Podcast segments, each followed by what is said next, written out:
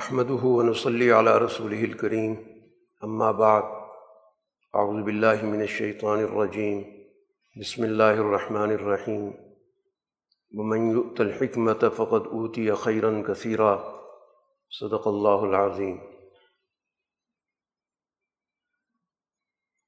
محترم حاضرین مجلس، اس وقت ہم جس تقریب میں موجود ہیں یہ نسبت رکھتی ہے حضرت امام شاہ ولی اللہ رحمۃ اللہ علیہ کی ایک بہت ہی مارکت العرا کتاب البدور البازغہ کی اس شرح کی رونمائی سے جس کا بھی تذکرہ ہوا کہ حضرت مولانا شاہ عبد الخالق آزاد رائے پوری دامت برکاتہم العالیہ نے جو مرتب کی ہے۔ یہ کتاب البدور البازغہ شاہ صاحب کی ان بڑی بنیادی کتب میں سے ہے، جن میں انہوں نے دین کی حکمت کو جس اسلوب میں بیان کیا ہے، وہ خود ان کے اپنے الفاظ میں برہانی اسلوب ہے۔ عقل و دانش کی بنیاد پر، جو انسان کی اللہ تعالیٰ نے بنیادی خصوصیت رکھی ہے، وہ اس کی عقل و دانش ہے۔ اور وہ عقل و دانش جس کی تائید وہی الہی بھی کرے۔ اور اس انسان کے اندر جو اللہ تعالیٰ نے اپنا ایک نور رکھا ہے، ایک روشنی رکھی ہے، وہ بھی اس کی معیت ہو۔ تو پھر جا کر وہ ایک حکمت الہی بنتی ہے۔ تو یہ کتاب در حقیقت اس دینی حکمت کے مختلف پہلوؤں کو اجاگر کرتی ہے، جن کا تعلق انسانی سوسائٹی سے ہے اور اس کے تقاضوں سے یا جن کو خود حضرت امام شاہ ولی اللہ رحمۃ اللہ علیہ دو بڑے عنوانات کے ساتھ بیان کرتے ہیں اخترابات اور ارتفاقات۔ ان کا عقلی تعلق کیا ہے؟ ان کا آپس میں کیا ربط ہے؟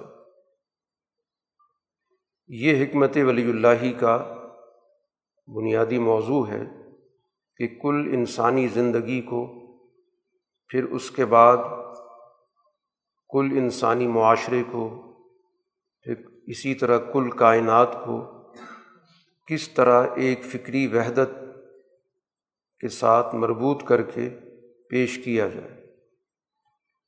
اور یہی چیز پھر وحدت انسانیت کا عنوان بنتی ہے اور اسی کا جو اعلیٰ عنوان ہے وہ وحدت الہ ہے۔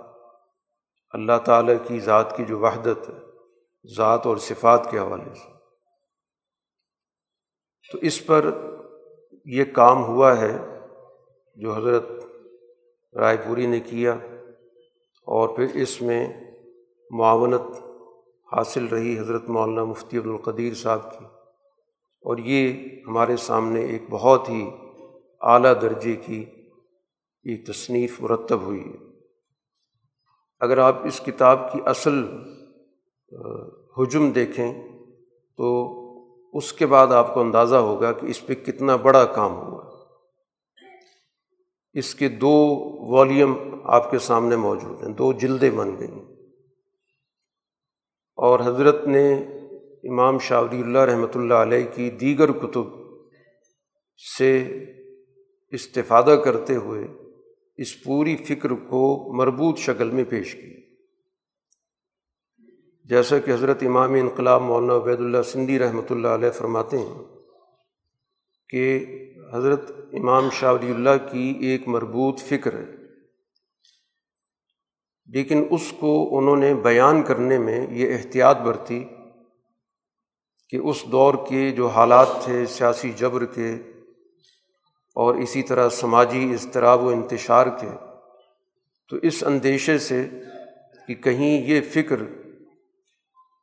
گردش زمانہ کی نظر نہ ہو جائے۔ اور لوگوں تک یہ نہ پہنچ سکے۔ اس لیے اس فکر کو انہوں نے مختلف کتابوں کے اندر بکھیر کے بیان کیا۔ لیکن جب کوئی شخص ان تمام کتابوں پہ نظر رکھتا ہے، مطالعہ کرتا ہے، تو پھر اس کو نظر آتا ہے کہ شاہ صاحب نے کس قدر ایک مربوط فکر مرتب بھی کی ہے اور پھر انسانی زندگی کے مختلف شعبوں کو کس طرح ایک دوسرے کے ساتھ وابستہ کیا۔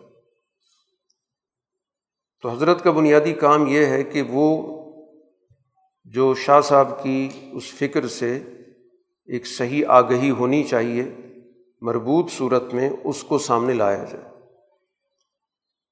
جس کے نہ ہونے کی وجہ سے بہت سے لوگوں کو یہ شبہ ہو جاتا ہے کہ شاہ صاحب نے وہ جو باتیں کی ہیں، وہ کس قسم کی ہیں، اس میں انہیں کسی قسم کا اجتماعی فکر نظر نہیں آتا، یا کسی قسم کی سیاسی سوچ نظر نہیں آتی، یا حالات حاضرہ کے حوالے سے رہنمائی نظر نہیں آتی۔ اور وہ کہتے ہیں، ہم نے کتاب پڑھی، لیکن ہمیں تو وہ فکر نہیں ملی جس کو مولانا عبید اللہ سندھی نے تلاش کیا ہے۔ اور اس طرح اس کو جھٹلانے کی کوشش کی جاتی ہے۔ وہ در حقیقت ان کی اپنی جہالت اور حماقت ہے کہ جب کسی فکر سے آگہی نہ ہو اور پورے لٹریچر پہ نظر نہ ہو، تو پھر ظاہر اسی طرح کے تبصرے ہوتے ہیں۔ تو اسی چیز کو مد نظر رکھتے ہوئے یہ حضرت نے ایک بیڑا اٹھایا ہے کہ شاہ صاحب کی کتب پر ایک تحقیقی کام اس طور پہ کیا جائے کہ شاہ صاحب نے جو باتیں اپنی کتابوں میں کی ہیں، ان کا آپس میں ربط کیا ہے، کس جگہ پر اجمال ہے، کس جگہ پر تفصیل ہے کہاں پر اس کی تشریح کی گئی ہے، کہاں پر اس کی مزید وضاحت کی گئی ہے؟ تو اس طرح گویا کہ البدور البازغہ شاہ صاحب کی تمام دیگر تصنیفات کی روشنی میں جہاں جہاں اس کی ضرورت محسوس ہوئی، وہ وضاحت اس میں شامل کی گئی، جس کی وجہ سے یہ ایک ضخیم کتاب ہمارے سامنے موجود۔ شاہ صاحب کی یہ کتاب، جیسے بھی ہم بات کر رہے ہیں، کہ حکمت سے تعلق رکھتی۔ ہے اور پھر حکمت کے ظاہر بہت سارے شعبے ہیں۔ اس کا تفصیل کے ساتھ مقدمے میں حضرت نے تعارف بھی کرایا ہے کہ حکمت الہی ہے، حکمت نظری ہے اور اسی طرح حکمت عملی۔ اب حکمت عملی یعنی ایک عملی نظام جو سوسائٹی کے تقاضوں کو پورا کرتا ہے اعلیٰ درجے کی فکر کی اساس میں۔ چونکہ اس وقت ہمارا ایک پروگرام دوستوں کا چل رہا ہے، حضرت امام شاہ ولی اللہ رحمۃ اللہ علیہ کی معاشی فکر کو سمجھنے کے حوالے سے۔ اس حوالے سے میں توجہ دلانا چاہوں گا کہ شاہ صاحب نے اس حوالے سے جو گفتگو کی ہے، وہ بہت ہی جامع گفتگو ہے اور اس کی بطور خاص مطالعے کی ضرورت ہے۔ عام طور پر معاشیات کے علم کی جو بھی تعریف کی جاتی ہے، وہ ایک بہت ہی محدود پیمانے پہ ہوتی ہے۔ شاہ صاحب نے اس موضوع کو مختلف عنوانات میں تقسیم کیا۔ مثلاً عنوان دیا حکمت معاشیہ کا، حکمت اقتصابیہ کا، حکمت تعملیہ کا اور حکمت تعاونیہ کا۔ یہ سارے کے سارے اس موضوع سے تعلق رکھتے ہیں جس کو آج کل اکنامکس کہا جاتا ہے۔ اور ہر ایک کو شاہ صاحب نے مستقل علم کے طور پہ پیش کیا۔ کہ یہ مستقل ایک علم ہے۔ جس کے ذریعے گویا اس معاشیات کے جو بنیادی مضمون کی جتنی بھی گوشیں ہیں، وہ اس میں زیر بحث آئے ہیں۔ کہ حکمت اقتصابیہ میں کہ جو سوسائٹی کے اندر مختلف مہارتیں پیدا ہوتی ہیں، پیشہ وارانہ مہارتیں جس کے ذریعے انسانی زندگی کے اندر خوبصورتی بھی پیدا ہوتی ہے، سہولت بھی پیدا ہوتی ہے اور یہ مختلف پیشے وجود میں آتے ہیں۔ جو انسانی زندگی کے ہم، کے اندر ہم دیکھتے ہیں، جس کے ذریعے ان کے درمیان انسانی مہارتوں کا ایک مقابلہ بھی ہوتا ہے اور انسان کے لیے ضروریاتی زندگی کی فراہمی میں ان مہارتوں کا، پھر ان مہارتوں کے اساس پہ مختلف صنعتیں وجود میں آتی ہیں۔ تو ظاہر ایک مستقل شعبہ ہے کہ جو اس عنوان کے تحت شاہ صاحب نے متعارف کرایا پھر اس کے بعد جو آپس میں تبادلہ ہوتا ہے، مختلف مہارتوں کے نتائج کا تبادلہ ہوتا ہے، تو اس کے نتیجے میں ان کے درمیان تعامل وجود میں آتا ہے۔ چیزیں آپس میں ایک دوسرے کے ساتھ بانٹی جاتی ہیں، تقسیم کی جاتی ہیں، تبادلہ کیا جاتا ہے۔ تو وہ پورا کا پورا ایک نظام ہے جس میں خرید و فروخت ہے کرایہ داری کا نظام ہے، اسی طرح تبادلے کی جو دیگر شکلیں پائی جاتی ہیں۔ تو اس کو شاہ صاحب نے تعامل کے عنوان سے ذکر کی ہے کہ سوسائٹی آپس میں ایک دوسرے کے ساتھ انٹریکشن کرتی ہے اور اقتصادی اور معاشی بنیادوں پر۔ پھر اسی طرح مزید فروغ دینے کے لیے تعاونی نظام وجود میں آتا ہے۔ شراکت کا نظام ہے مزاربت کا ہے، کفالت، وکالت، ایک پورا ایک تفصیلی نظام موجود ہے۔ پھر ان کے صرف تقسیم کرنے کا جو انسان کے کام آئے، یہ سارا جو بھی کام ہو رہا ہے، تعامل کا، تعاون کا، اقتصاب کا، تو یہ وہ چیز ہے جو انسان کی معیشت کو بہتر کرتی ہے۔ اس کے رہن سہن کو بہتر کرتی ہے۔ اس کی ضروریاتی زندگی کو بہتر کرتی ہے۔ جس کو شاہ صاحب نے حکمت معاشیہ کا عنوان دیا۔ تو اس دور میں، جس دور میں یہ کتاب لکھی گئی ہے، ظاہر ہے کہ جس تفصیل کے ساتھ شاہ صاحب نے گفتگو کی ہے، اس سے ہمیں اندازہ ہوتا ہے کہ شاہ صاحب کی انسانی معاشرے کی ساخت پر کتنی گہری نظر ہے۔ کہ انسانی معاشرہ کیسے وجود میں آتا ہے، ان کے باہمی تعلقات کیا ہوتے ہیں، ان تعلقات کی اقتصادی نوعیت کیا ہوتی ہے پھر اقتصادی نوعیت کے آگے مزید تفصیلات کیا ہوتی ہیں۔ اتنی جامعت کے ساتھ اب تک، حالانکہ یہ علم بہت پھیلا ہے، بڑی وسعت آئی ہے، آلات، اوزار، مشین، ٹیکنالوجی دنیا میں بہت آگے چلی گئی۔ لیکن اس کی جو علمی بنیادیں ہیں، وہ اس درجے مستحکم ہمیں نظر نہیں آتی۔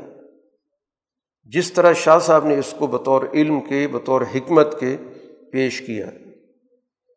کیونکہ مسئلہ یہ ہے کہ دنیا کے اندر اس علم کو چند اجارہ دار گروہوں، گروپوں، کمپنیوں نے اپنے کنٹرول میں رکھا ہوا ہے۔ اس لیے وہ اس علم کو اپنے مفادات، اپنی خواہشات کے مطابق بیان کرتے ہیں، پیش کرتے ہیں۔ پھر اسی پر ماہرین تیار ہوتے ہیں۔ تو وہ ساری کی ساری استحصالی معیشت جو اس وقت دنیا پر غالب ہے۔ تو اس استحصالی معیشت کے مقابلے پر ایک سال فکر کیا ہے؟ یہ در حقیقت ہمیں شاہ صاحب کی اس لٹریچر سے ہمیں حاصل ہوتا ہے۔ تو ہمیں آج اس متبادل جو بنیادی معاشرے کا ایک سال فکر ہے، اس کو سمجھنے کی ضرورت ہے۔ سامراجی فکر کے غلبے کے نتیجے میں ہم تمام علوم کو انہیں کی نظر سے پڑھتے ہیں انہیں کے اصطلاحات میں پڑھتے ہیں۔ اور بہت سارے جو مغالطے ہیں، ان کو ایک حقیقت کے طور پر پیش کیا جاتا ہے اور پھر اس پہ پوری ایک عمارت کھڑی ہوتی ہے۔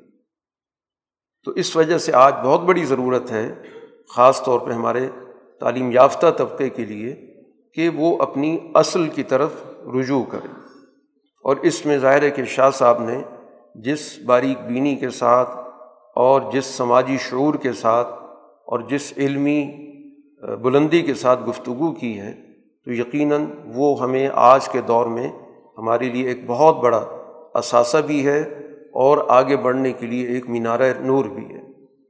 تو اس لیے اس کتاب سے جو حضرات براہ راست استفادہ کر سکتے ہیں، یقیناً بہت کچھ سیکھیں گے، لیکن اس کے ساتھ ساتھ اس پر اس کے اساس پہ جو ہمارا پورا بعد میں یہ فکری سلسلہ لٹریچر مرتب ہوا اور پھر اسی کو ہمارے حضرت مولانا شاہ سعید احمد رائے پوری رحمۃ اللہ علیہ نے بھانپتے ہوئے کہ آج کے دور کی سب سے بڑی ضرورت یہ ہے کہ آج کے نوجوان کو عقل، شعور اور حکمت سے آراستہ کیا جائے۔ سب سے پہلے اس کے ذہن کو الجھنوں سے نکالا جائے، اس کے ذہن کو پسماندگی سے نکالا جائے، فرسودگی سے نکالا جائے، دباؤ اور مروبیت سے نکالا جائے۔ اس کے فکر کو صحیح طور پر آزادی کی بنیادوں پہ استوار کیا جائے۔ تو یہ اس خطے کے اندر یہ حضرت کا ایک بہت بڑا منفرد یہ کارنامہ ہے کہ انہوں نے شاہ ولی اللہ رحمۃ اللہ علیہ اور ان کے سلسلہ فکر اور ان کے شاعر حضرت مولانا عبید اللہ سندھی کو اس سوسائٹی کے اندر اور آج کے نوجوانوں میں ان کو زندہ کیا تو یہ گویا کہ احیاء فکر فکر ولی اللہ، یہ حضرت رحمۃ اللہ علیہ کا ایک منفرد، ایک لحاظ سے تجدیدی کارنامہ ہے۔